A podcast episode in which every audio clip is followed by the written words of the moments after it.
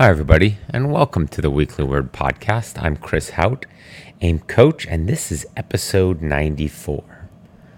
I was reading a really cool article, not a really cool article, but an article the other day by Carl Richards. He's the sketch guy in the New York Times, and I love his perspective on a lot of things. And he does a business article, business column, but I've brought him up before on the podcast with little quotes and tidbits that he has on his sketch guy column. And it's, yeah, it's usually geared towards business, but I think it can be applied in a lot of ways in our daily lives. And it ties into another sort of website, um, social media advertisement I saw just yesterday, getting ready for the 2019 season and the holidays. And basically, what Carl Richards, the, the sketch guy, talks about, he says, in my many in life, we have many choices, but they usually fall into two categories. Option A, exciting and complex and quick, but the action rarely works. And option B is boring and simple and slow, but it nearly works every time. And he talks about examples of different um, outcomes of options. And he has this great, he's called the sketch guy because he always sketches on a napkin. And he has these great um, sketches that he highlights his stories with. And he also has a podcast, by the way, I think, um, of these topics. And it's great because on this on this uh, napkin, he has a long set of stairs um, going up to a high point. And all those little stairs, he calls, all those little steps, he calls small changes. And then on the far end of the napkin is the distance between the lowest stair and the top stair. And that height he calls massive change. And what I like about it, it just, he highlights, and this is the name of the article the best path to long term change is slow, simple, and boring. And why I bring this up is because, again, this concept of that there's a quick methodology to endurance training, endurance outcomes, endurance goals and adventures is impossible. It is absolutely impossible. And like he says, the action rarely works. Exciting and complex and quick. I call it exciting because it's a cool new training program or it has cool new workouts or it's like exciting different stimulus. And while there's times for a different stimulus, you still need to do the work. Complex usually is when coaches try to make it super complex, super um, um, on, on a higher level, as if you have to have a certain degree in exercise physiology in order to come up with a training plan for endurance athletics. No, no, you don't. That's the whole premise, basically, of this podcast to demystify that you need this certain prescription in training in order to be successful in endurance sports. And quick, we both know we both, Carl Richards and I, but all of you as well, we all know there is no quick outcome in endurance sports and ultra endurance training. It takes long, gradual, slow, simple, boring training activities in order to achieve the outcome. That's how our body works. Once again, it brings us back to our evolution, what we are truly about. We are aerobic engines. We're not made for high intensity. It puts us in a vulnerable state. Our body doesn't work as well. Our mind doesn't work as well. and overall, our results aren't as equal to the rest of nature around us when we're in a high intensity active situation. We're not at our best unless we're simple, slow, and boring aerobic activity. And that's basically um, the entire zone two concept getting more efficient, getting more steady, getting more ability and economy at that lower heart rate, that lower effort, so that you can go longer at a slightly faster rate. Because what you're slow and your low heart rate and your simple and boring is to you is getting faster and faster relatively to paces and wattages and speeds. I was having a conversation yesterday at a Christmas party with somebody, and I was saying, you know, the the elite front of the pack, whether in triathlon, whether in ultra running, whether in marathons. Well, marathon's a little bit different because it's a threshold race, um, but in endurance events, right? 100 mile runs, 50K runs, um, um, endurance swims, um, endurance bike rides, they're at their same percentage of max RPE effort level, um, percentage of max heart rate as many of us or beginners. But to them, at that effort level and at that pace, they are just faster. It's not like they have this magical engine that allows them to go above functional threshold power longer than the rest of us. No. Right? They have to stay just at or under it as well for a shorter race, right? A good ways under it for a longer race. But it's still relative to them the same marker, the same point. They're just more trained in A, holding it longer, and B, their threshold, their number, their percentage is the same, but it's just faster or um, at a higher power than we are. So, and that's all that we're looking to do in our training for endurance activities. And that is increase the speed, increase the power we can put forth in on the pedals or pulling and swimming or running and leg turnover whilst whilst still remaining at a steady lower taxing heart rate. Right? Or, you know, the other parts are just inputs, but heart rate is an internal signal. So therefore, oh, as well as RP. So let's tie in RP, but not wattage, not pace, not speed, because those are external numbers that we're measuring. But what we're feeling and how taxes our body, RPE and heart rate, that's where that's the core where it starts from, and we, we want to get faster from. And again, the best path to long term change is slow, simple, and boring. And another way this article touched on uh, or hit a point for me, which I made me sort of laugh, and why I'm tying in what I saw on social media, an advertisement the other day, is that he writes, um, he goes into more financial aspects of this. Um, but he talks, why wouldn't we use the quick and uh, quick and easy way, right? The quick and complex, but yet easy, faster way. And he writes, well, because it doesn't work. And then he says, sorry, that is not correct. Let me be more precise. It works just often enough for someone to claim it works and sell it to you, but it probably won't work for you. And so that got me thinking because I saw this advertisement the other day on, uh, I think it was like an Instagram click through or something like that.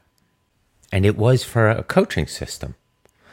And it says, want a huge PR in 2019 in an Olympic distance 70.3 or Ironman? This is your chance to get faster and free, like so and so did, and 7,000 others did, right?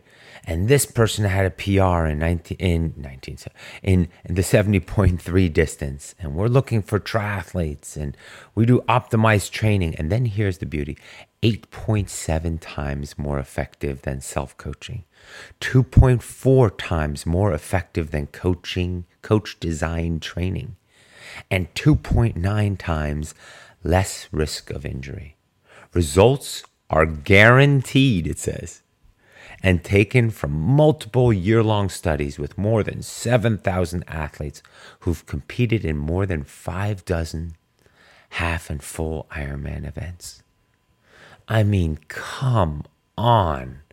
So, A, you're going to guarantee results. Well, what are those results guaranteeing? Improvement? Well, by doing your training, slow, simple, and boring, I guarantee you also you're going to have improvements because that's exactly what the sketch guy says here. You know what will work, he writes, back to the article. Small actions repeated consistently over a very long period of time. Yes, training. Incremental change is a short term boring, but long term exciting. And so, and, oh, and back to back two months free training, no cost, no obligation, but they're guaranteeing success in six months or eight months. Don't fall for that trick. And this has nothing to do with promoting my own coaching. This has to do with me not wanting this type of information, this type of confusion, and this type of playing with the numbers, right? Back to option A, what Carl Richards talks about. Exciting? Yup. Look, those results. Complex? those formulas of 2.9 times less risk of injury, 2.4 times more effective than coach designed training, and 8.7 times more effective than self coaching. Where are you getting those numbers? right? Option A exciting and complex and quick, but the action rarely works. Option B boring and simple and slow, but it works nearly all the time. I'd rather nobody be coached, but that you stay in this health and fitness and longevity and vitality and outdoors and active and nature and immersed lifestyle because you're on the option B path of simple and slow, but you're doing it every day. You're staying healthy. You're progressing. You're better tomorrow than you were today in a very incremental, small way. That's why I love this, right? Um, small actions repeated consistently over a very long period of time. Very long period of time is our life. And small actions are all the little things, not just training, nutrition and mindset and meditation and um, activity and community and social aspects and, you know, teaching and how we contribute in this community of endurance and health and fitness and lifestyle, small actions repeated consistently over a long period of time. That's why I'd rather you not get any coaching, but able to do this and be able to stick with this lifestyle and see the joy and the health and the benefits from it that go way deeper than just physical, go even way deeper than just mental, as you guys know in my approach with regards to the spirituality of it, the higher consciousness of it, the self daily reflection that you get when you're out there by yourself and listening to your body breathe and so forth. But I'm not going to go into that right now. The important thing that also, though, that Carl Richards brings up is he, he reminds us to look back. He says, here's one trick to help you keep picking option B, right? Slow, simple, boring. Remember to stop every once in a while and look back at where you started. We often get so focused on the goal that is still way over the horizon that we forget to turn around to see how far we've come. And that's important for all of us in our training. He, again, he's talking, he's a financial planner and he does, oh, it, his um, podcast is called The Behavior Gap. Sorry. Um, I want to give him his full due. Um, we often have our big goals in mind in our next season and that adventure and that huge um, outcome. And then we forget to look back, especially at this time of year in December of 2018, to look back and what an amazing year of accomplishments I would guarantee everyone listening to this podcast has had with regards to training, with regards to epic training days or weekends or days in a row of doing something, to, you know, accomplishing your first 5K, your first 10K. I get emails every week from some of you who talk about how happy you are to have completed your first this or have done a race there or to have experienced something here or to have felt the endurance mindset um, in some way that day or that month or at that event. I love that. And that's exactly what we should be reflecting back upon, not looking forward always and comparing ourselves to what others are doing and how epic and cool that looks. Like I can, I have to turn off Instagram and social media many times because I can't even watch what half of these athletes are doing because not that I feel like I'm missing something. I feel I'm worried that they're either going to get injured or sick or something crazy is going to happen because some of the stuff they're doing, it's crazy out there. And in beautiful locations around the world, yes. But also looking back for myself, I've had the most incredible year. I would like to almost say that 2018 was one of the best years of my entire life. But not because of comparison to other people, but to myself. And I've lived some incredible journeys in my life. But tying it all together and sharing it here on the podcast and the people and the community and the training and the friendships and the locations and the travel and the people I've met and the people I've yet to meet, but have sort of grown through this community of the podcast and people reaching out. It's been absolutely amazing. Carl Richards continues Every day I make it a point to look back and notice how far I've come. Some days the distance I've come have come is clear, while other days I still have room to improve. But keeping track of this incremental change helps reinforce why I'm making short-term boring choices. Because at some point I'll look back and see how far I've come, and short-term boring will become long-term exciting. When you guys are before a race and before an epic challenge or before an epic adventure or something that you've really looked forward to and trained for and sacrificed for and done a lot for over the last months, in some cases years, that's sometimes the best time to look back, look down all those steps, like I was talking about earlier, all those steps to see how high up and how far up you've come to reach this point how fit and alive and how healthy and connected and how beautiful the journey was. It makes the event a complete no brainer and a gift and just part of the bigger picture of it was all amazing. And this event is just the icing on the top when you're standing on that mountaintop, looking back on how far you've come and how much you've trained and how much you've grown and how much you've learned and how much you've sacrificed and how proud you feel that you were still able to balance family and career and personal life all around that and yet still be standing here, that's awesome. And that's how we look back and that's how we reflect on 2018, hopefully in the next few weeks as we close it out.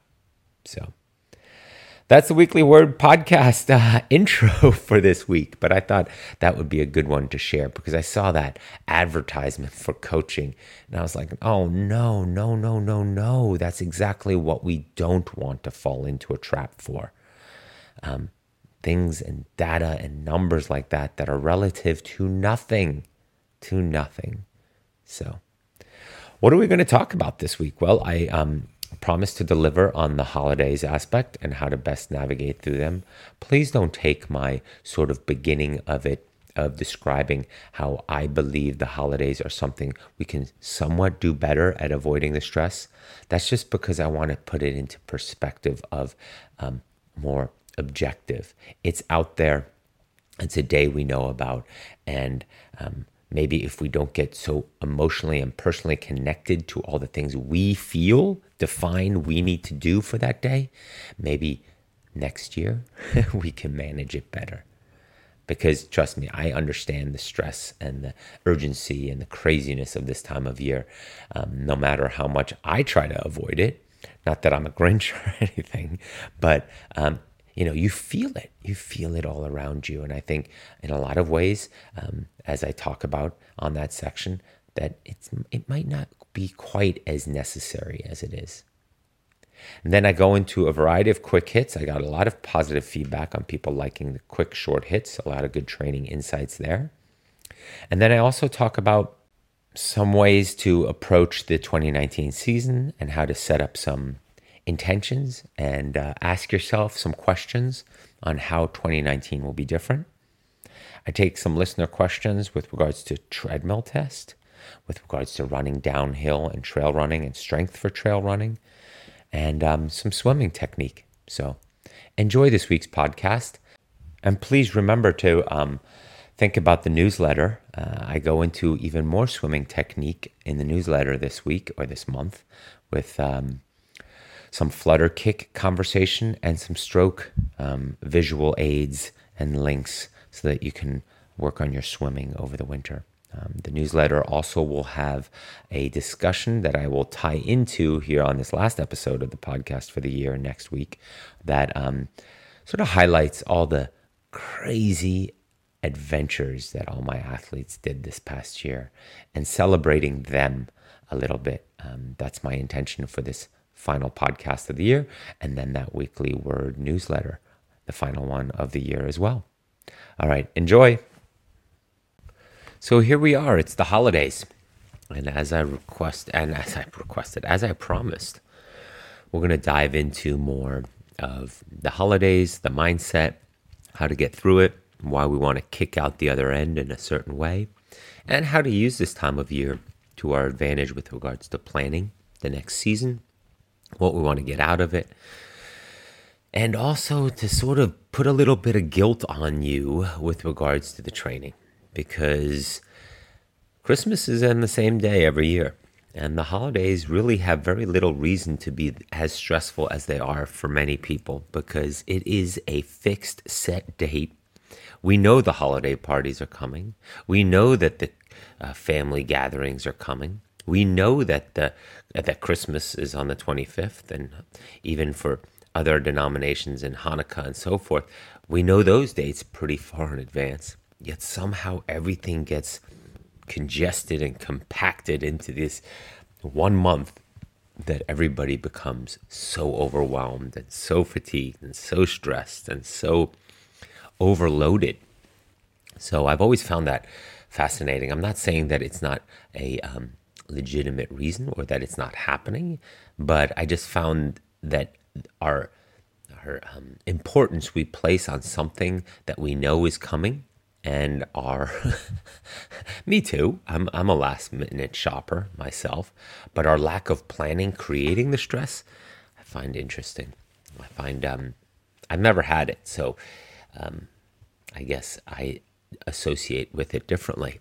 And um, sure with kids and family and extended family and new family and more kids and travel coming up and you know holiday parties and you know there's a lot but i don't know. I've never been one to get super stressed overloaded overwhelmed by it. As a matter of fact i actually decided this year because i was looking at my task list with regards to holiday cards i was like why am I doing holiday cards? Why am I going to add this stress to my life? Instead, for people who I want to reach out to, want to send a note to, want to give them an update to our lives, my life, the children's life, some photos, I'm just going to do something personal and send them an email or send them a couple pictures or write out a note, handwritten note to them versus that stress of creating and labeling and sending out and holiday cards. If I got 200 holiday cards, I'd probably feel pretty guilty.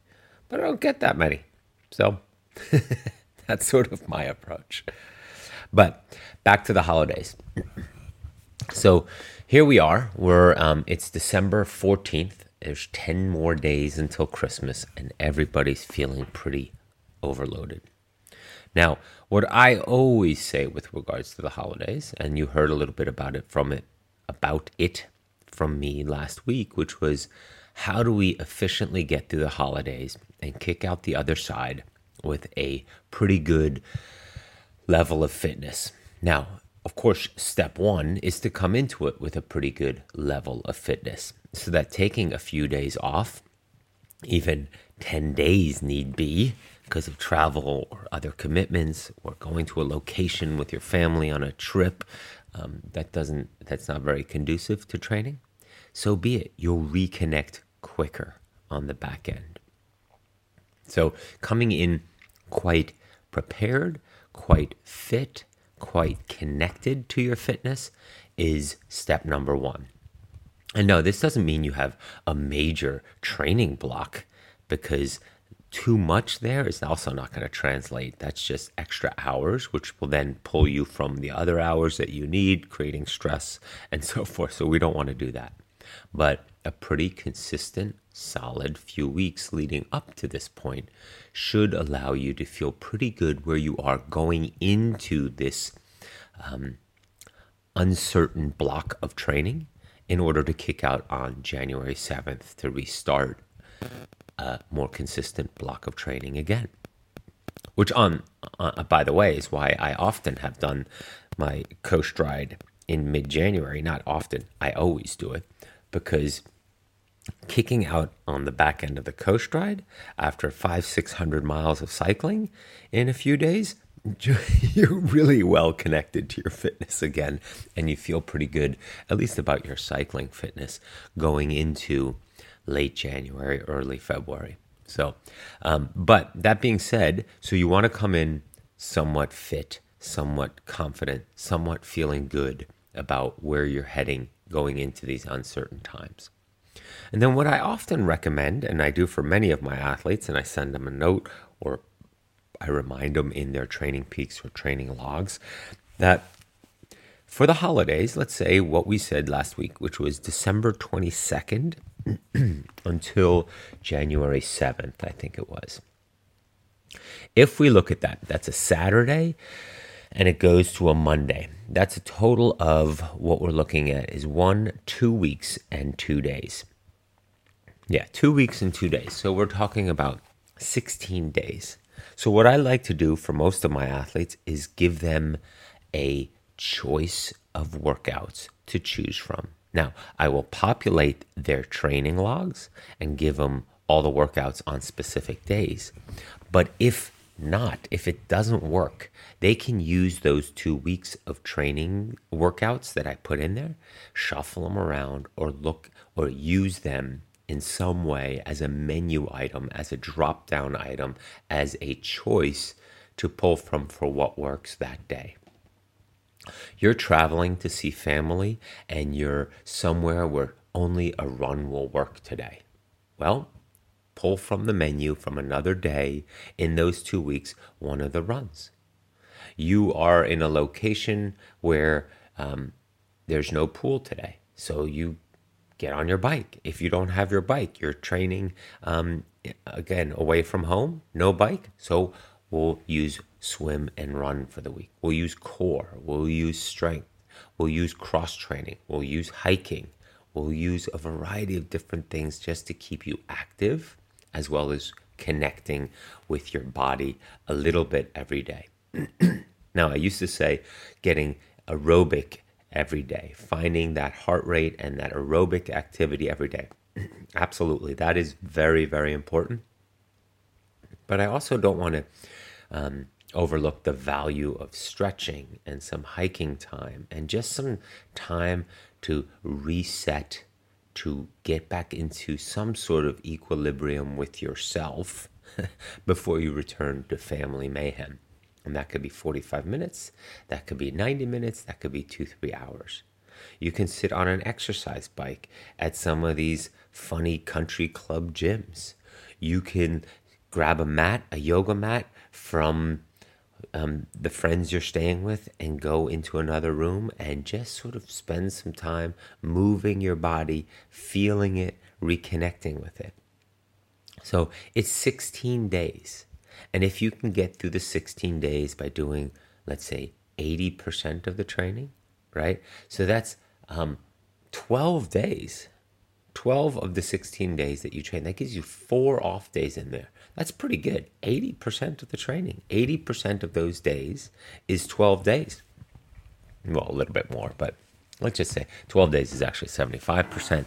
But um, that's still three days of rest if you if you round it up to 13 days my point is is choose the days that you can focus on them get them done cross them off and feel good about all right now i only have to tackle 15 more days or 14 more days or 8 more days right get something done when you can get it done too a lot of athletes say, Well, you had to swim for me today and I just couldn't swim. Well, then, well, then yeah, then go for a run. Then go for a bike ride. Then do some core work. Do some stretch cords. Go for a hike. Like, do something on those days so that you at least can count that day towards your 16 days. The pools are hard to come by during the holidays, right? And even outdoor cycling, or if you're traveling, you're not bringing your bike in many cases. Are, those those workouts are hard to come by. So if you have a gym where there is a pretty good exercise bike, if you are somewhere where they do have a Peloton bike or some sort of good, decent bike or a trainer set up, well, shuffle those workouts around knowing that maybe tomorrow or the next day or some other day, you're not going to have an opportunity to bike. Holding off and thinking I might be able to is not good enough. During the holidays, during those 16 days, you want to stay focused on getting in what you can when you can and not hedging on future better weather, better opportunity, better gear, bigger time window, more comfortable. No. If you can find 45 minutes in the pool today, but you had uh, the workout is actually an hour and 15, well, take the 45 minutes. Now, out of the 16 days, you maybe only need five more swims. You got the meat of it, the heart of it done in 45 minutes. Or maybe you swam 45 minutes straight. The key during these 16 days, during the holidays, is getting it in, getting something in, and not making any excuses for it. the guilt I want to place on athletes is if you look at your day from 6 a.m. to 8 p.m., in those 14 hours, I guarantee you, if I were standing with you, around you, next to you, hovering above you, I would find you an hour. Absolutely. There is an hour to be found to get your training done every day. And if there's workout, if there's that much going on, get up at 5 and train from 5:15 to 6:15 before your kids are awake, before the family's awake, before your husband's awake, before your wife's awake. Get it done. It'll make you a lot more sane. and you can go back to the routine of let's say sleeping in more or having a structured time every day where you do specific workouts, it's fine. You'll get back to that after these 16 days, but get through these 16 days and feel good about it. Let's say you get through 11, 12, even 13 days successfully, and you only have three or four more days to go, right? Maybe then you should take a rest day. Give yourself an accomplishment day, right? Sure, we're all pretty meticulous in wanting to make sure that we train every day and it feels good, but reward yourself during these 16 days, is what I'm saying. Take Christmas Day off, please please.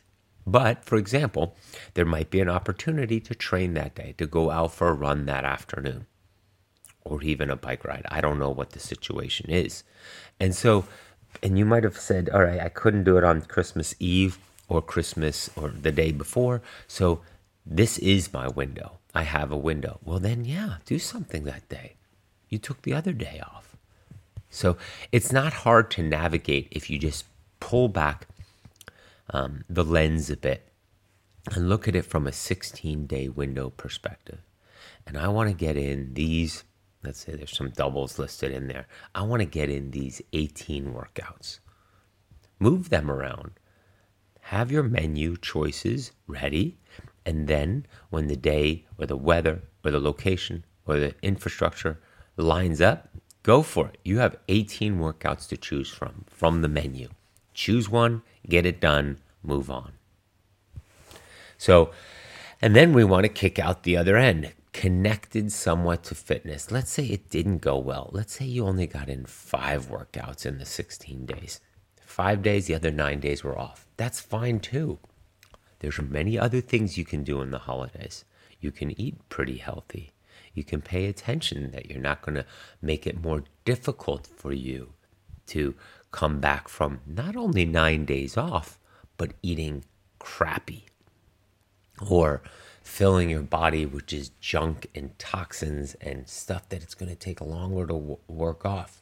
Create a, an opportunity for you to be successful. Yeah, I didn't get to train, but I ate really healthy and I got a lot of sleep. Or I didn't get to train, but I had some really quality, valuable time with my family and they'll be, uh, not they'll be, but my ability to train after will be different and the appreciation of me being fully present for those nine days I missed workouts will uh, pay off. It'll all be good. Things like that. Work something to your fa- favor, to your advantage. Like I always say, what have you done today, right, to make you better than yesterday or has gotten you closer to, towards your goals or intentions?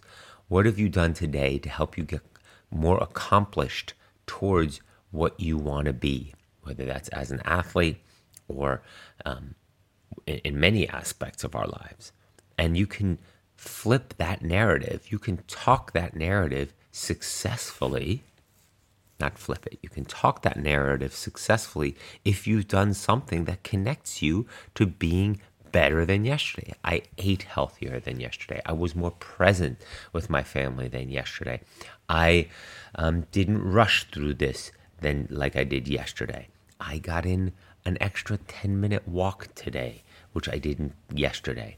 I, you know, ran an extra two miles today because time was uh, available and I took advantage of it. I didn't get to do that yesterday. You're uh, already another day closer from the 16 day window of continuing to stay somewhat connected as an athlete. And that also ties into our athlete mindset, right? That I always talk about. The athlete mindset isn't necessarily that you're training every day, but then if I'm not training, I am not going to create an environment that's going to be to my detriment. That's what athletes do. They'll say, All right, I'm going to sleep well. I'm going to let my body recover in these days where I'm forced on recovery. I'm going to move my body a little bit um, with regards to stretching and maybe some activation exercises and movements, but nothing beyond that. I'm not even going to build a sweat this week, but I'm going to eat well and I'm going to sleep well and I'm going to come out of this rejuvenated. I said to an athlete the other day, you know, if you're going to be stuck not training for the next few days, um, he was traveling in this case. I said, not only eat well and sleep well, but also take some time to maybe journal or take notes on how much this training and your goals and the processes and the journey towards those goals mean to you. Use this time to reflect and, and feel and observe how you are when you don't get to do it. Not because of injury, not because of sickness, when we're distracted because we have a cause for our um, lack of being able to train, but when you're truly forced and, and can't train due to logistics, due to love, right? Because family and holidays, that's fine. But then take a moment and, and realize and observe and reflect on your day, wondering, man, I really did miss my run today, or it would have been beautiful to go out for a bike ride today. Why? Why? Why does it, why do you say that? Why do you feel that?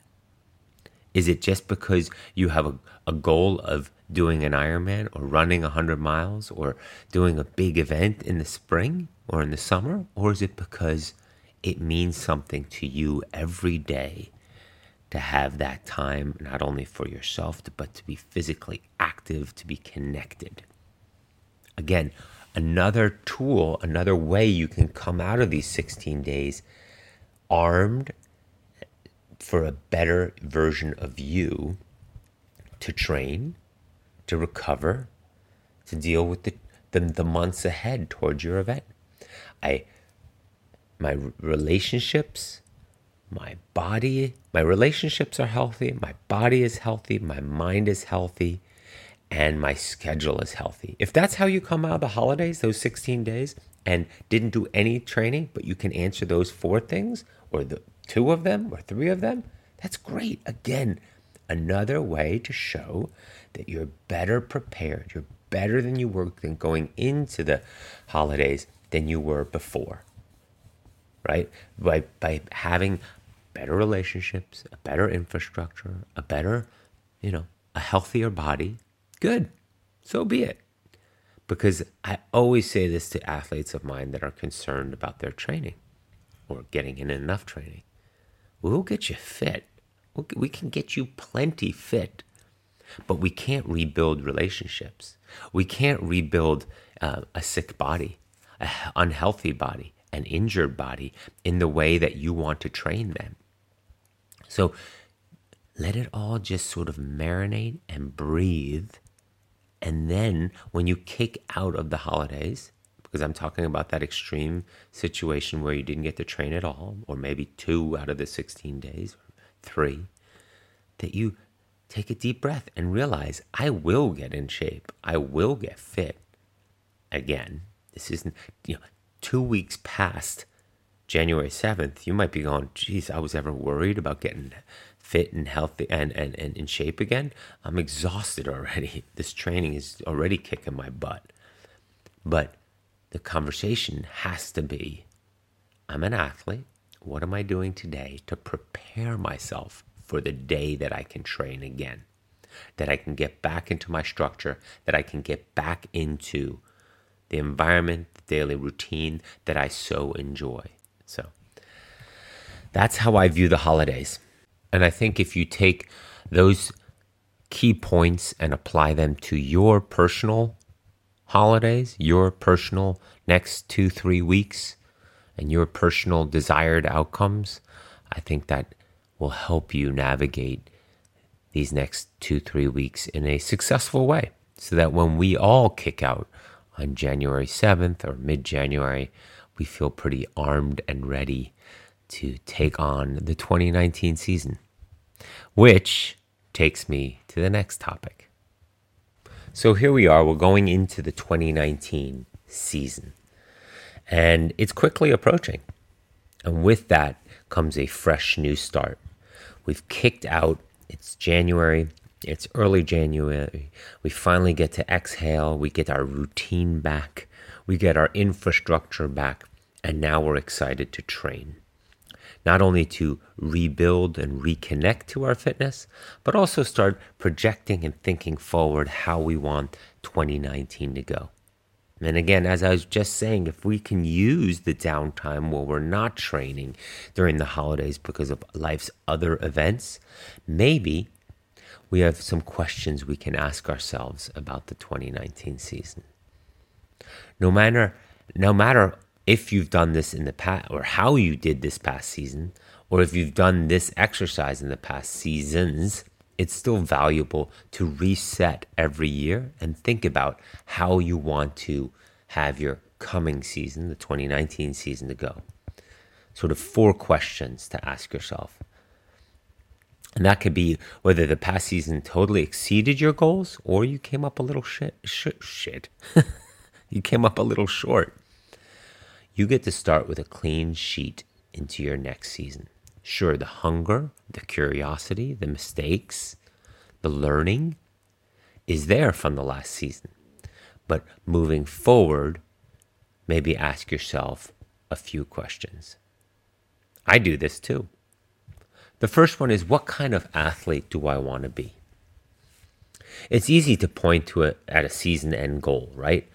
Kona, finishing a 100 miler, my first 50K, my first 50 miler, that three day adventure race, that five day desert crossing, that, you know, um, expedition I'm going on, that crazy self curated adventure I've, I'm planning to do with my friends what kind of an athlete do I want to be? That's part of your mindset, but that's also part of your approach that you get a chance in 2019 to reset.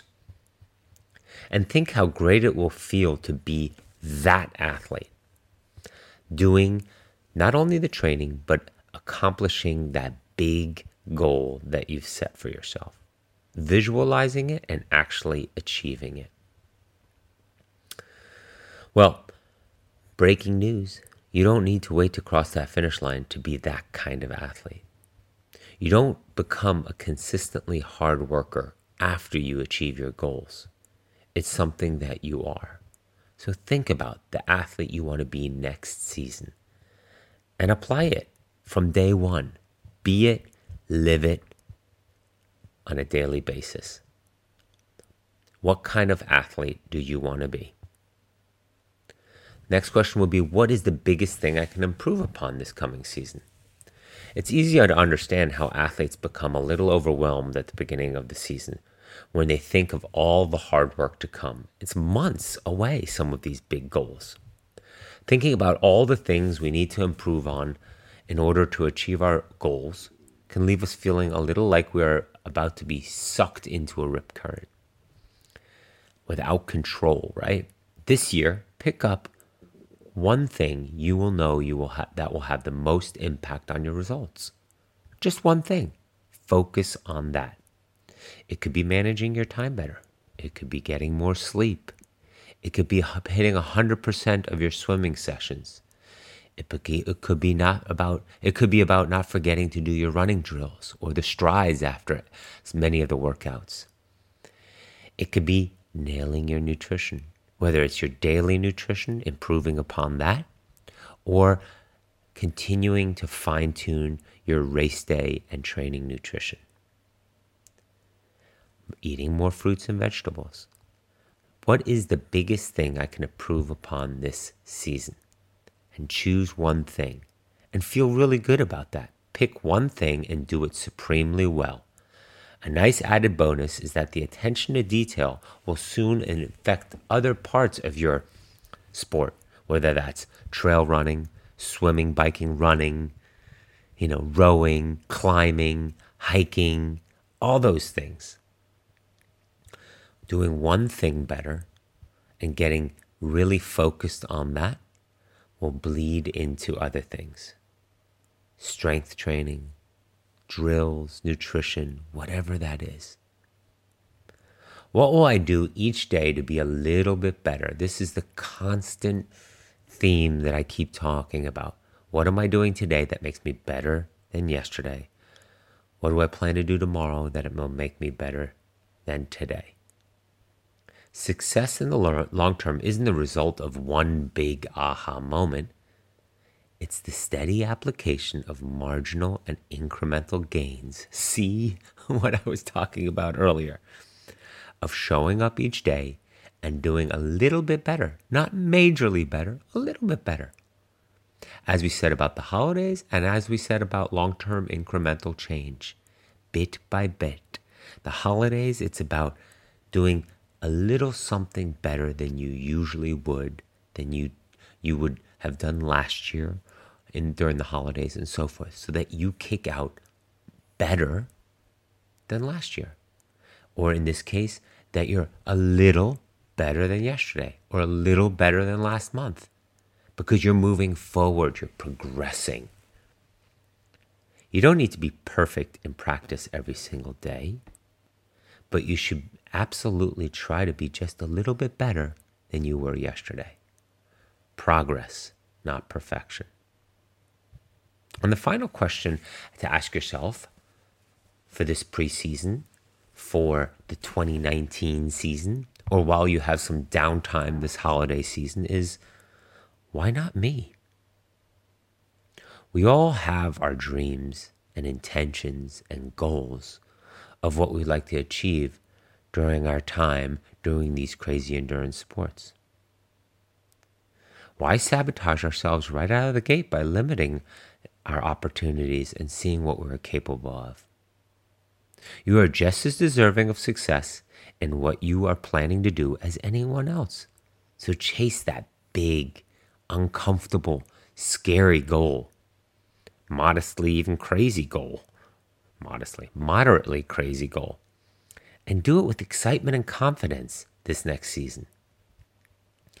Remember, we want to do something on the outer boundary of what we deem or feel or observe we're capable of and do it in a systematic, healthy, injury free manner so that you can achieve those big, daunting, scary goals. Why not? Why not me? So, what kind of athlete do you want to be? Really think about that. And that also ties into mindset, right? On how you want to approach every day um, not necessarily from a mindset of how you want to attack every day, but how you want to be an athlete every day. not only what kind of athlete do I want to be, but also recognizing you want to be an athlete every day. And being an athlete every day is a mindset, is an approach, is a preparedness, is a way that you go about yourself and handle yourself with regards to taking yourself seriously and the sport seriously and um, recognizing that it means a lot to you. It's fine. And therefore, go forth and get it done. What is the biggest thing I can improve upon this coming season? What is that one thing that you know? We all have our own own intuition, subconscious talking to us. We know what we can improve upon. Whether that's getting more sleep, better diet, all the things we talked about. Most people uh, I've come across with regards to uh, ultra endurance training, managing time consistently in order to maintain the, the delicate balance of all this training is a huge challenge. Because the delicate balance doesn't only affect work and relationships and family, it, re- uh, it affects your um, performance because you're lacking sleep. What will I do each day to be a little better? Maybe a mantra there, maybe something that reminds you, what am I doing today? Or as you wake up in the morning, some intentions of what am I doing today to ensure I will be better than yesterday. And not necessarily harder workout or faster workout, but maybe eating better, maybe slowing down a little bit, maybe some own self care, maybe some stretching, maybe some yoga, maybe some strength work, maybe some stability work and core work, maybe better relationships, on feeling more complete inside so that when you do train, you feel stronger, better, more complete about yourself. And then finally, why not me? Dream big, have big, bold, scary goals out there. Make sure as you're planning your 2019 season, and for some of you, I know you're going to look at, uh, you're going to say also, uh, Chris, we're planning our 20 and 2020 and 2021 seasons. Wow, it's going to be weird getting used to saying that because some of you are planning some bigger adventures that it'll take a year or two for us to build towards those major expeditions slash adventures. But again, dream big right? Just because you have a big, scary um, um, adventure in two years from now, what is it this year that'll scare you, motivate you, keep you on your toes, get you out of bed in the morning, get you into bed at night, right? That is important too. So that's what we want to think about as we're going into our 2019 season. All right, I'm going to jump into a bunch of questions and quick hits that have been piling up here. The quick hits, not so much because I just do those on a whim, but to give you guys an idea, in my TrainingPeaks logs that I have to review, I have 267 new messages. That is just for today. um, now, a lot of them are empty um, because they're part of the automatic um, you know wireless upload that a lot of devices have so i can click through a lot of them but um, a lot of them will have some commentary in there and so i get about 3 to 350 notifications a day um, from TrainingPeaks or workout log so it adds up but that's part of what it is that i do so let me um, go into the first question here, which was really good. And it just came across today that I felt I should share because it is applicable to the winner. Hi, Chris. Quick question. I've done the five times one mile Z2 test on an outdoor track a couple of times. Would like to test again as I head into the 2019 season, but live in Minnesota. I think so. Um, yeah. And don't have track access until the spring. Is this test still valid if done on a treadmill? So, what I responded back to Nick in this case was that I would recommend he does it on a treadmill, but not compare to his outdoor tests. That's a that's apples to oranges. You cannot, you do not want to compare the two. Um, so, get on a treadmill this week. do the five times one mile on a treadmill. You could even do, you know, a little bit shorter in case you go mentally insane. But let's say five times at least six minutes, but I wouldn't go much over 10 minutes. So, somewhere in there, let's say eight minutes with your one minute rest, and do the same concept, and then use that data for the next few months for indoors, few months, 12 to 16 weeks. And um, if you have, let's say, 12 to 16 weeks and you're from this point and you're testing now, I would probably test another two, three times in that window um, of 16 weeks and just to continue to monitor your progress or data points. And then once the spring comes around, go back outside and do a new application of the test um, on the outdoor track to reset the data. Um, there's a variety of reasons why the treadmill indoors, of course, is will give you some different heart rate values, but also the way you run on a treadmill is a little different. And um, with regards to being propelled and helped along with your stride versus generating your own turnover on a track. Hi there, Chris. First of all, I want to thank you for your podcast. I try and listen to every episode, even if they don't directly apply to me.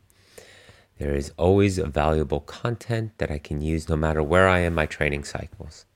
It is a one of a kind podcast that is interesting but not too geeky, so there's something for everyone in it. Well, I appreciate that. Thank you so much. Um, and that's what I try to do uh, it, add a little bit for everybody. And I know I get a little bit of uh, a spiritual sort of um, theme here going sometimes. But again, that's part of my greater goal for all of you that you find some time in your day, every day, to get a chance to spend it in your head and with your body and recognize this beautiful, beautiful instrument that we have control of with our mind. And um, yeah, we want to do that in a positive way. So, to the question, uh, second of all, I was wondering if you are able to offer me a little bit of advice. I'm planning an adventure of running around 1,500 kilometers. Yes, you guys heard that right. 1,500 kilometers. That's just a little bit less than a thousand miles. I'm looking to do around 30 kilometers a day for around 60 days. So, similar to my athlete that um, ran and rode his horse the length of Sweden this summer um, for around 60 days. I want to be able to take a few days off a week when needed to make sure I have enough recovery. I ran a few marath- I've run a few marathons and also a 60k race, one 60k race. On average, I run at the moment as a baseline of about 60 to 70 kilometers a week. Was just curious what you thought the best way to train for something like this is and how many cams a week would be sufficient. All right. Well,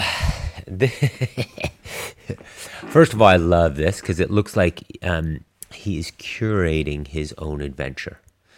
And I'm a big proponent of this for all of you curating your own adventure. How cool is that? That you have the fitness and you're willing to explore an adventure that you built yourself and you put the detail and the, the risk and the fear and the courage forth to do this, um, whether by yourself or even with friends. But it, that's the whole beauty of what we are as human beings, and that we're able to make these decisions and do things like this based off our, our own initiative and interest and curiosity, um, and using our fitness and our body to do that, to cover terrain, to take on terrain, whatever it is. I just love that. Um, it really makes me somewhat jealous because I can't do that currently in my life. I mean, there's little adventures that, um, for example, Emily and I are planning this summer, um, but nothing like this it's a thousand miles. But so is the coast ride. It's a little bit of an adventure too that I've done 25 or 30 times. Um, all right. So first of all, this is very general stuff because I don't know how you and your body respond to volume and the type of training you did in the past. I don't know how you trained for that 160 kilometer race and those past marathons. I don't know what kind of intensity and um, volume you did for that. I don't know what kind of strength and stability and um, limiters you might have in your body, in your diet, in your training, in your mindset. So, all that ties into how we would go about a lot of this. Um, the next question would be is I am planning adventure, an adventure of running around 1500 kilometers. Well, when? How much time do we have for that? Because that will dictate how we train for it. Do we train um, partial distances and see how your body responds to it? Do we have a little time and have to do one big, huge build? Do, you know, is this something this year, next year, and so forth? So it becomes, you know, a, a lot of inputs here that m- mess with the sort of the balance equation protocol prescription for this type of training. Um, on average, I run at the moment as a baseline about 60 to 70 kilometers a week. Well, if you think if you're thinking about that as your baseline, 30 kilometers a day for around 16, 60 days. So that's two straight months of running 30 kilometers a day.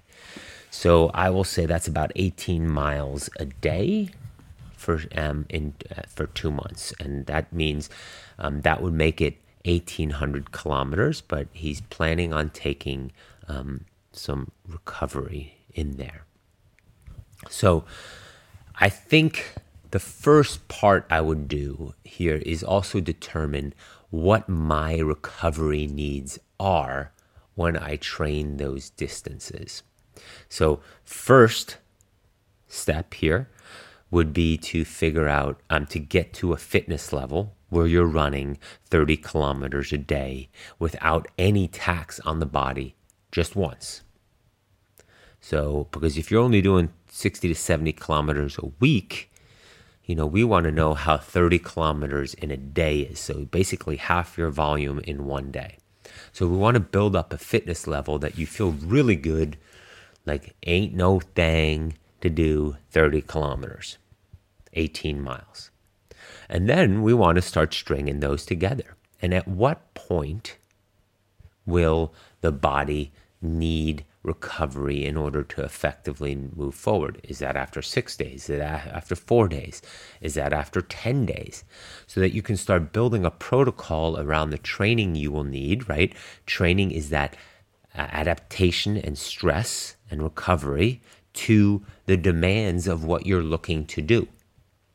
So, we're looking to adapt your body to 30 kilometers a day for X number of days. Well, in order for us to know the X number of days, not the total days, 60 like you wrote, but the days you need and, and, and then recover, then we go backwards and build the training for that.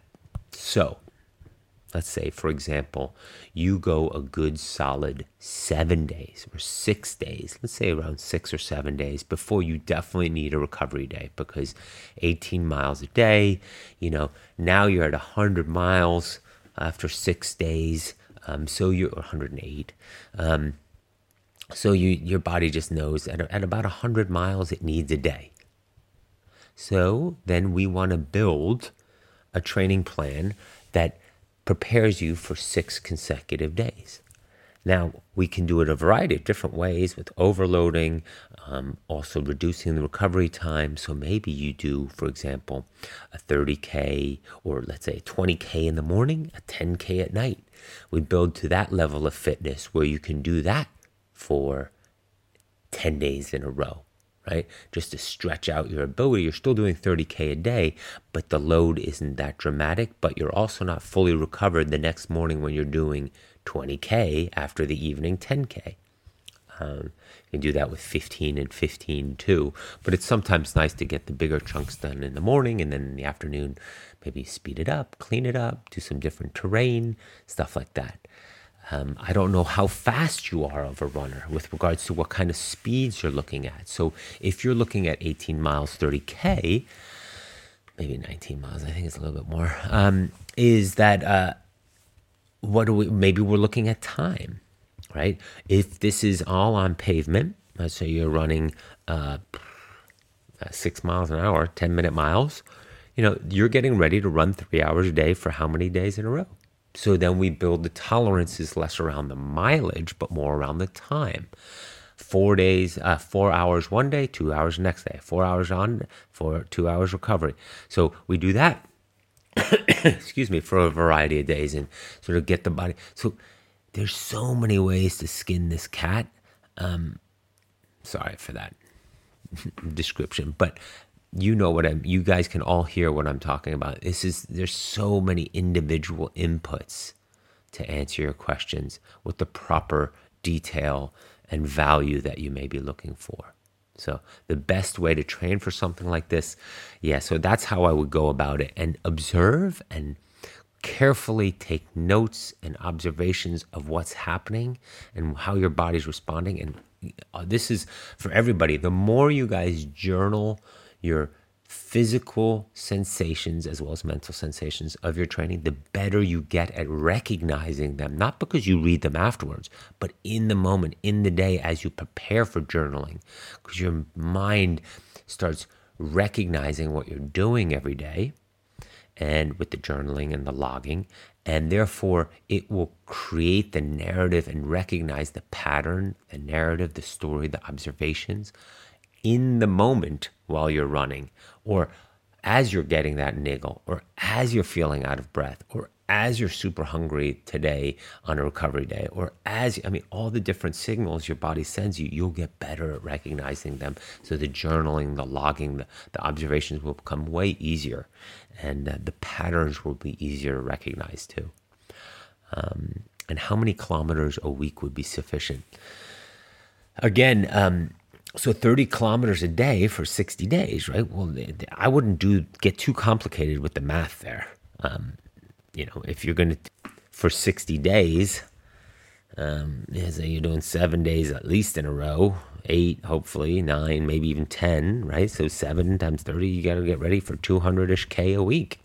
Um, so you sort of want to work around that.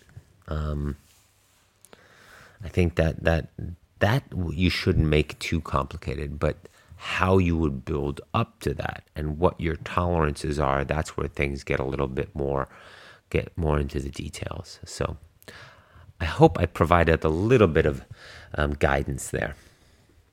All right, this final one is from Wendy. What kind of strength training, plyometrics, agility movements do you advise, if any, for trail runners? And what advice do you have to become more efficient and running downhill. If you share it on a podcast, please let me know which episode and I will listen. Um, I'm not necessarily sure that I've covered this specific topic on a podcast, but um, no problems. I'll answer it again, even if I have vaguely or similarly discussed on it. So, strength training is um, something that I do a little different. I build up via the core first then add some strength components to the core, and then do a variety of um, um, body weight strength exercises, and then gradually bring in some real weight, weight vests, um, kettlebells, um, plates, things like that.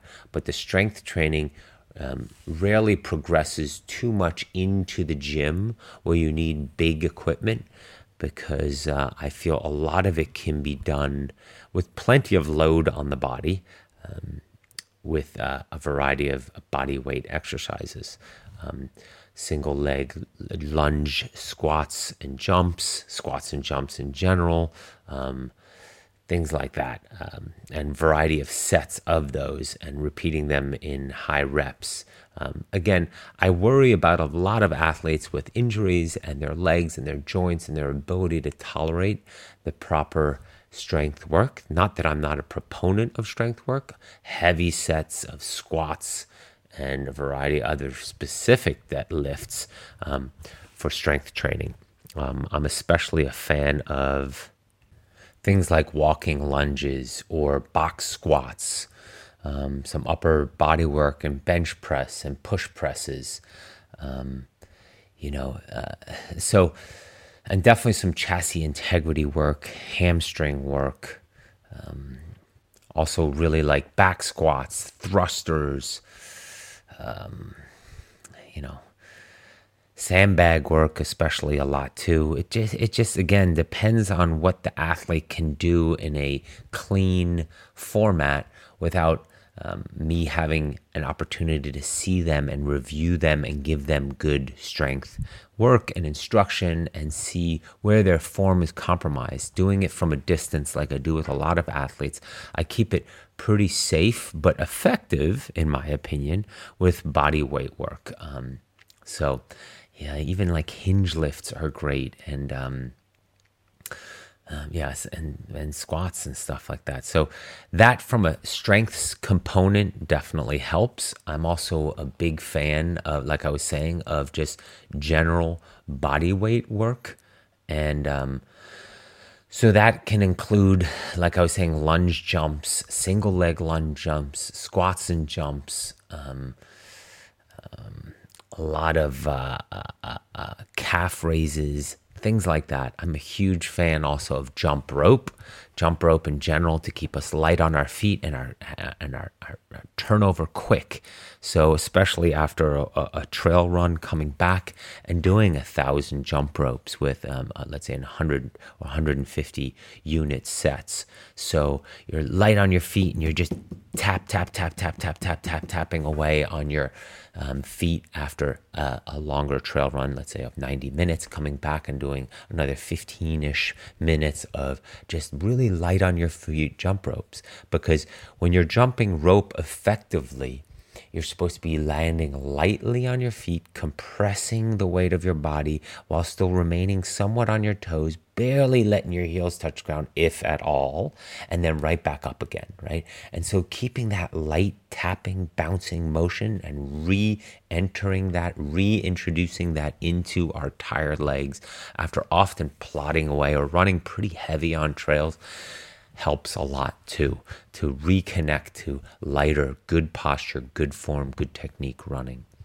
Um, so plyometrics, there, strength training there, yes. Agility movements, not as much. Um, I do find that most trail runners that I work with, even from a very elite level, have access to a lot of trails.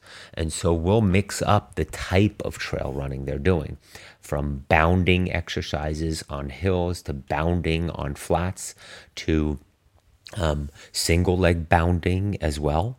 Um, and this is more agility movements that you were talking about. But also, um, I'll say choose a technical trail today and really keep your feet fast and light. And so, a lot of times, what usually would be their stride distance, they reduce it and hit the ground more frequently in different spots for that type of agility movement. Again, um, a technical trail that requires a lot of foot touching and a lot of um, um, stability landing touches. So I, I, definitely like that for some of my ultra runners who are familiar with the train, the train, the terrain they're going to be uh, racing at, um, whether that's let's say Hardrock or um, you know. Uh, it depends on which kind of Hardrock is great for that, the agility and the fast feet work, because as you're running across some of the shale and the uh, the, the bigger rocks, you want to be able to put your foot down outside of your usual stride movement and land quickly or bound quickly or jump quickly or move around. So I like to simulate that in training as well. It doesn't have to necessarily be shale rocks, it could be roots or just a difficult terrain to have a regular stride turnover with. You know, a lot of people will argue in general about what the the other benefits of trail running are. And the great benefit of trail running, and many argue this is why it's better load on the legs versus pavement. I'm not in agreement with it, but according to exercise physiologists, they say the reason trail running is better on your the, the pounding on your legs is not necessarily due to the surface Um, but because you're changing your stride, because you're not landing in a repetitive stress overload motion over and over and over and over again, which fatigues the legs differently. The fact that in trail running you're landing differently, frequently, different patterns, different stride lengths, and different timing, it changes the load on your legs. But in general, that's also why I like it for stability, strength, core, integrity, all those things. Um, technical trails. And uh, and what advice do you have to become more efficient and running downhill? I'm wanting becoming more efficient and running downhill, or becoming efficient in running downhill. I'm not sure which one of the two. The most um, useful advice I ever received when running, uh, doing a lot of trail running from um, the legend of trail running herself um, in as a female in the sport, as well as one of the best overall trail runners ever, Ann Trason. She said to me, Chris, just let yourself fall down the trail. You have to allow your body to fall with it. The more you hit the brakes running downhill, the more fatiguing it is, right? Because you're absorbing all that more impact because you're breaking your body. You're hitting, you're slowing it down. And also, um, your hips and, and your lower back take a different type of impact like that. She was always big and adamant, and I've heard this from many people since fall downhill, fall running, and allow the stride and your body to just take over. Don't think, just let the legs go.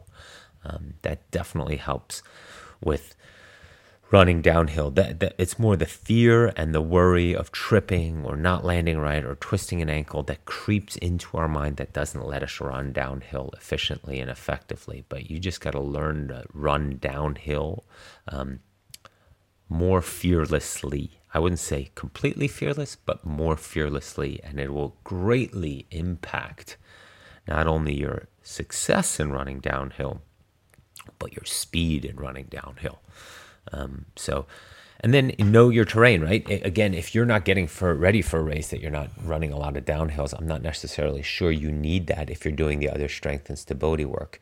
Um, but if there is a lot of downhills in your event, in your trail running, I would surely include it in the training plan where I would say today's trail run, we want to find a hilly trail run and keep it real easy on the ups and the flats, but aggressively run anything downhill or decline related.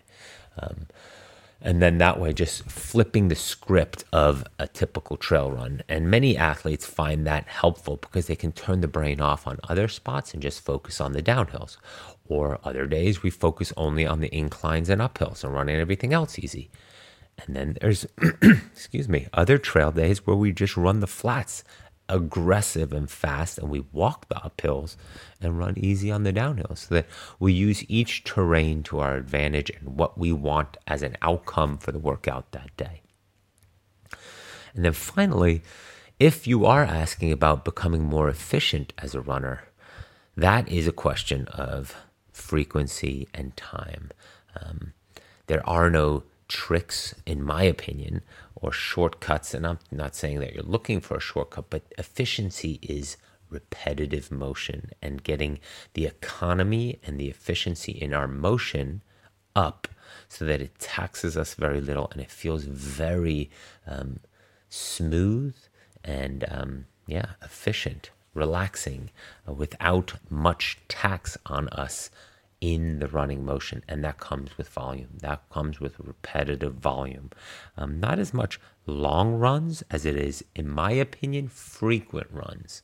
So, um, morning and evening, or uh, a couple runs a day, not more than three. But in most cases, this applies to masters athletes, and that's twice a day. And you'll find after a couple of those for a couple weeks, let's say three days a week, you're doing double runs 40 in the morning, 50 minutes at night, 40 minutes in the morning. Um, you do that three times a week, and after about a month, that running volume and that running efficiency will feel totally different. And again, that ties into previous podcasts where I've talked about why I'm such a, a big proponent, proponent of double runs, um, not only from a fitness perspective, efficiency perspective, but also from a quality of each stride running is much higher when we're somewhat recovered, not fully recovered, so that we don't have the effect of being untrained and fresh doing it, but we're also not fatigued and running with bad form and technique. So I hope that answered all those little questions within that bigger question. So I hope that helped, Wendy. All right, I'm going to dive into some uh, quick hits here, and that'll be it for this week on the Weekly Word Podcast. Okay, quick hit number one. Looking at this, pretty easy one to work through, but um, still worth mentioning. You know, as we go into these winter months, whether it's rain or whether it's snow or cold temperatures and ice, um, I know it seems easy to move to the treadmill. You don't have to put on a lot of clothes. You don't have to shed a lot of clothes. You don't have a bigger pile of laundry waiting for you. But if it is available, if you can run outside, always try to run outside. Um, because A, we know the weather is going to turn worse, and there's going to be days where logistically it's just not possible. And so then we save those days for the treadmill days. If you have the opportunity to run outside, ever so gingerly, even on snowy, icy roads, Yaktrax is what my big push is there it still teaches you to land light on your feet. You're still moving forward on your own propulsion. Um, same as with running in in the dark. When you run, not in the dark, but with a headlamp. Um, when you run on snow and ice, as well as with a headlamp in the dark, because your footing is not as secure, predictive, landing as confidently, you tend to stay lighter on your feet because you don't want to roll that ankle. You don't want to slip. You don't want to have bad footing. So the, the time you land and the time you bounce off the ground um, shortens.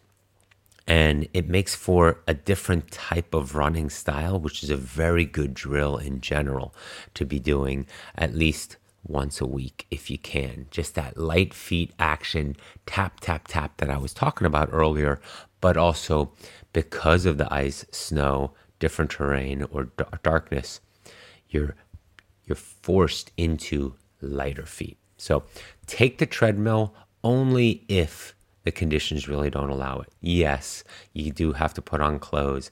Yes, you got to pay take those off. It adds to your day, but we want to minimize the treadmill time. It's December. It's coming anyway. There's many treadmill runs coming. Um, so avoid it at all costs. Many of us know that we need to improve our cadence. And cadence is one of those things that it's hard to focus on when we're outdoors because it changes in terrain, headwind, tailwind, and so forth. Now, of course, I'm a huge proponent I do it myself as well as for most of my athletes, keeping it in the small chain ring all winter. I literally do not touch the big chain ring until probably February or March. Well, closer to March. As a matter of fact, I can run a white towel along my big chain ring and nothing comes on there. I don't even allow my chain to shift into that gear.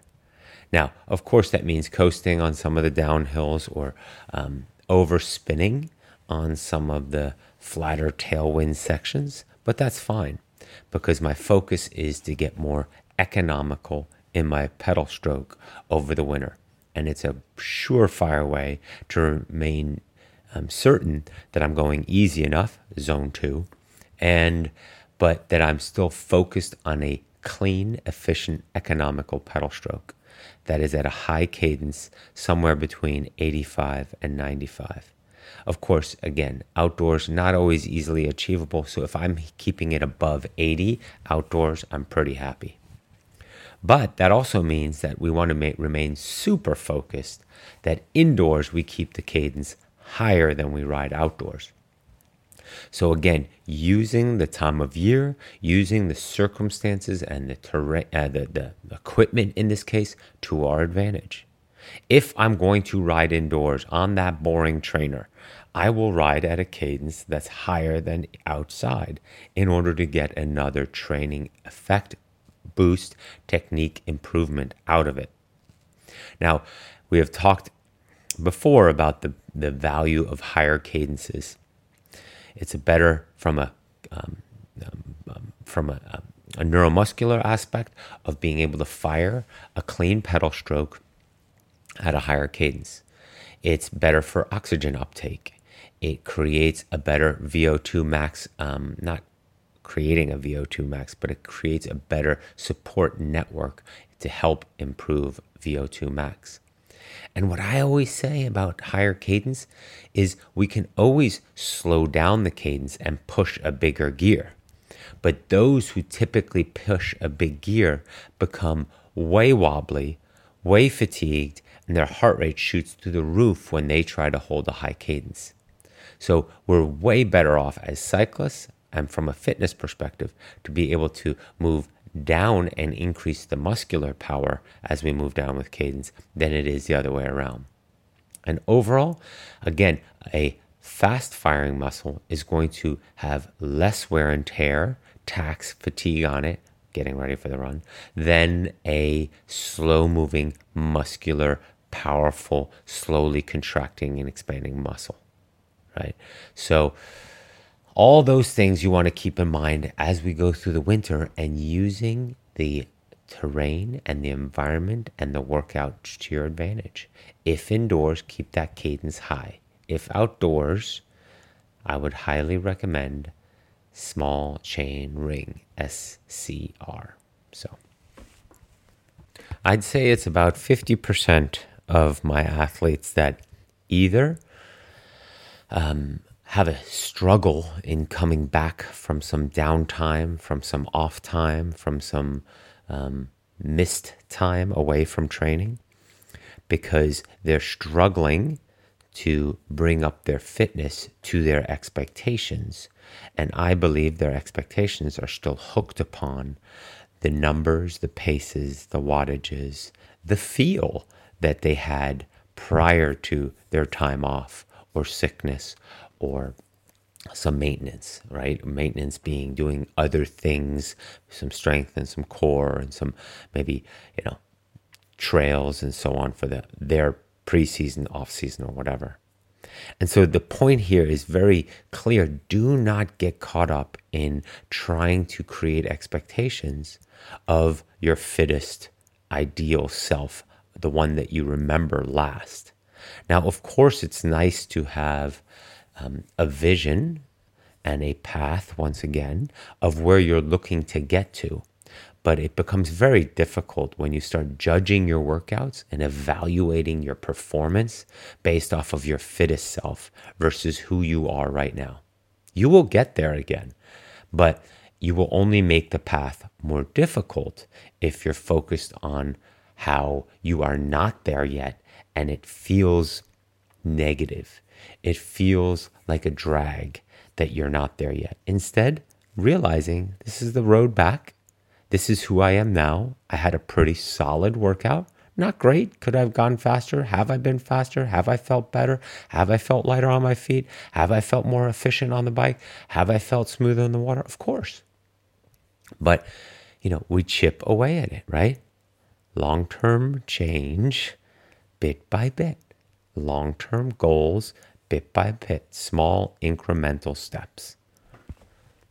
One of my favorite commentaries out of the logs is how much or how many athletes struggle with three limb bridge.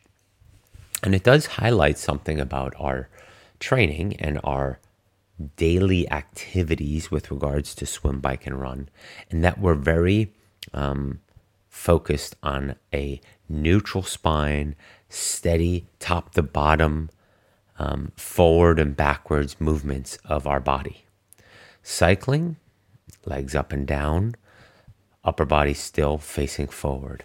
Swimming, um, forward and backwards, kicking and arm motion and moving forwards and backwards on a um, plane that is not a lot of twisting and side to side motion. And then throw in running, arms moving forward and backwards, legs moving forward and backwards, and again, moving on a plane without a lot of twisting. Now, three limb bridge is a great example on how when we change our perspective, our approach, our activation, and um, move things in a different way to strengthen the remainder of the bridge, that means, yeah, it is challenging. It's challenging for me too. But that's the whole beauty I'm trying to lean into. When my arm is out front lifted and the other three limbs are down, I'm thinking about what is that side where my arm is lifted? How am I facilitating that? How am I engaging that? How am I strengthening that to help support the other three limbs? When that rear leg is up, same thing. How am I connecting from the heel bone all the way to my spine and neck um, on one singular, powerful connection, firing engagement. And so, yeah, three limb bridge is exactly that to highlight for many of us when we're stuck in this simple routine on a certain plane of moving our body a certain way. And most of all, you athletes that are on my core routine are noticing it's a lot about torso twisting and activating the torso and chassis integrity that I talk about. When we're swimming, notice how the upper body separates and twists way more as of the hips um, down, right? We want to notice that our shoulders are doing a ton of twisting, turning deep into the water, high recovery of the other arm out of the water while the hips aren't doing nearly as much rotation. Now, they are for sure rotating, and it's important in swimming to remember that your hips rotate. So, when your left arm is out of the water, recovering, coming forwards to the front of your stroke, your left shoulder is out of the water, your right shoulder is in the water because it's pulling through. Well, your hips have to mimic this motion too. Your left hip needs to be open and your torso and your hips need to be facing that side of the pool, in that case to the left, because your left arm is out of the water. Too often we just lift our arm out of its shoulder instead of also lifting and turning from the hip to facilitate the turn, the, the, the rotation of our stroke, not the turn as in at the wall. Same thing the other way, right? When our right arm is recovering, our shoulders, excuse me, are quite open. Our right shoulder is out of the water, our left shoulder is deep in the water. Our head is neutral, still looking a little bit down and a little bit forward, nothing dramatic, neutral spine. So we're rotated on that spine axis, axis, and that left arm is deep in the water, the right arm is high out of the water, right uh, shoulder is high out of the water to help facilitate the arm recovery of that right arm. At the same time, that right hip now is a little bit open and higher than the left hip because, again, we want to open up our hips and face, in this case, towards the right side of the pool. Now, not completely uh, vertical, right? But enough that you notice you're you're bobbing, you're you're you're pendulating from one side to the other. The hips should open and close and open and close to each side on each stroke that you're swimming. So it is very much a corkscrew turning rotation. And finally, when you get to your feet, their rotation is way less than the hips which the hips are way less than the shoulders. And so that rotation on that neutral spine, that's our axis, and everything is turning from there. But the further back from your arms and shoulders you are, the less rotation it becomes. But it surely needs rotation. To this day, I catch myself in my own freestyle stroke, noticing that I haven't opened up my hips to the non breathing side it's easy to open your hips to the breathing side, right? Because that arm automatically, the opposite arm goes deep in the water. The I breathe to my left, for example. Actually, excuse me, I breathe to my right. So, yeah, my left arm is deep in the water. My right arm is high and relaxed out of the water because I'm breathing to the right. It helps facilitate that shoulder turn. Now that hip is nice and open, right? Because I'm breathing towards that side, towards the right. And I actually need to sort of be careful to not open up too far. And so I counter it ever so gently and not cognizant, cognizantly. This is something I've been doing since I'm three years old. So I don't really think about it. But I have noticed what my feet are doing. And I actually fire a kick down with my right leg while my right hip and right arm is open and out of the water. It keeps my hips from opening too far by kicking down to counteract that a little bit.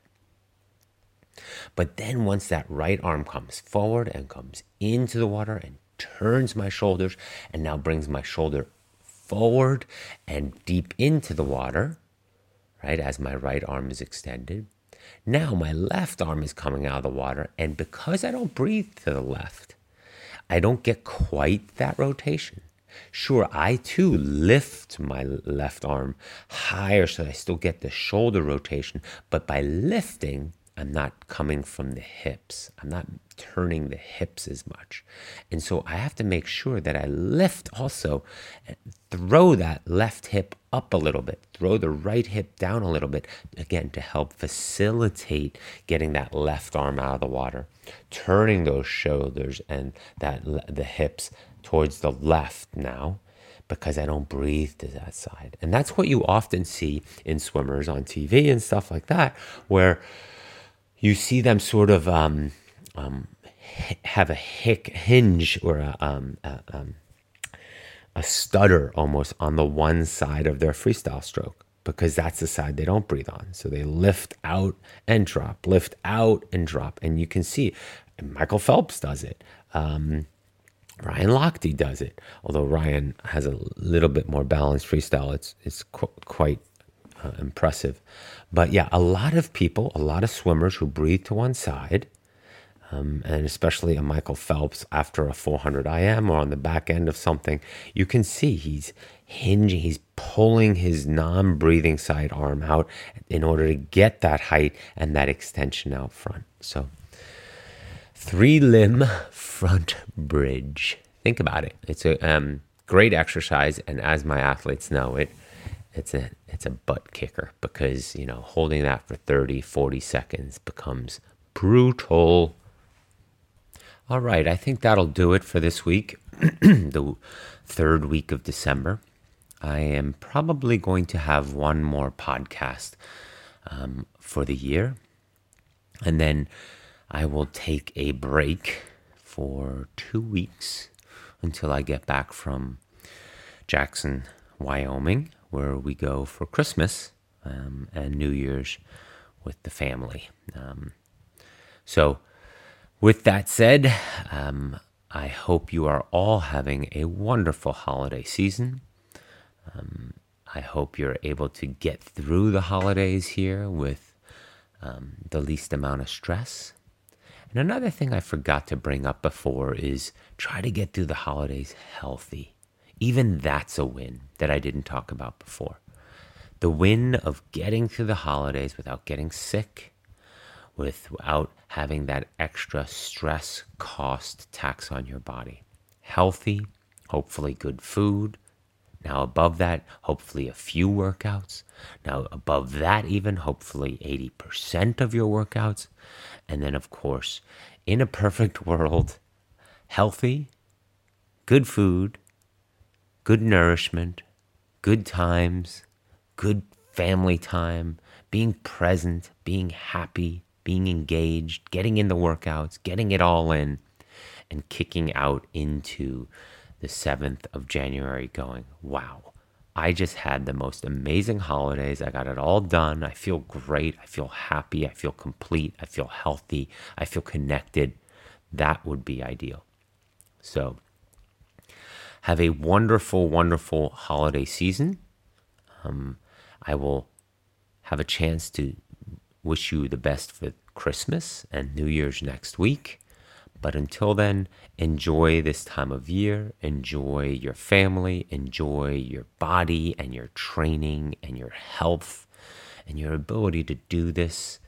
Enjoy that you are you have this time every day to spend with your body to listen to it to understand it to pick up the signals to hear what it might be telling you and connecting with your deeper self with your higher consciousness with the self.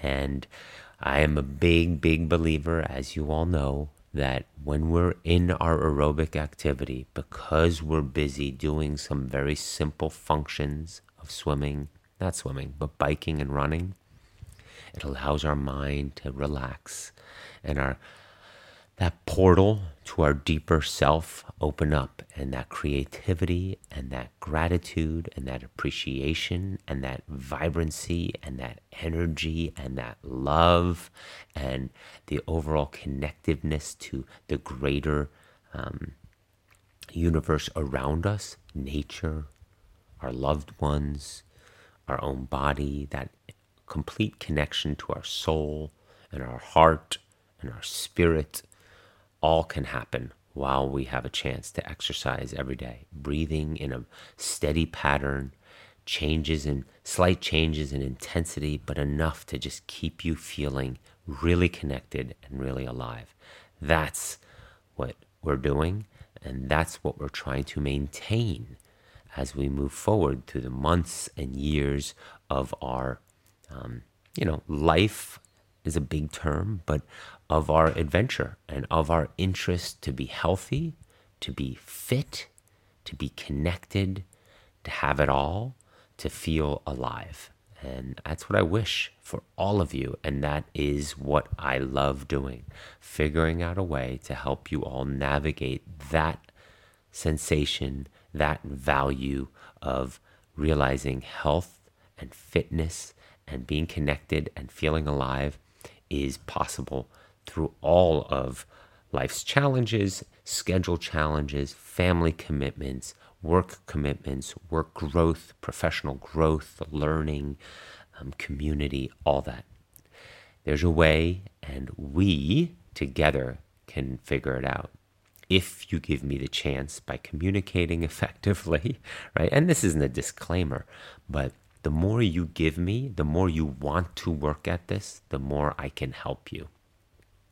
And that's that's how this works best. Um, when you are vulnerable and willing to ask those questions, I can help and um, guide and provide examples and work with you on your schedule, on your stress, on your um, difficulties of navigating all your priorities. So, have a great week, everybody, and I will talk to you next week.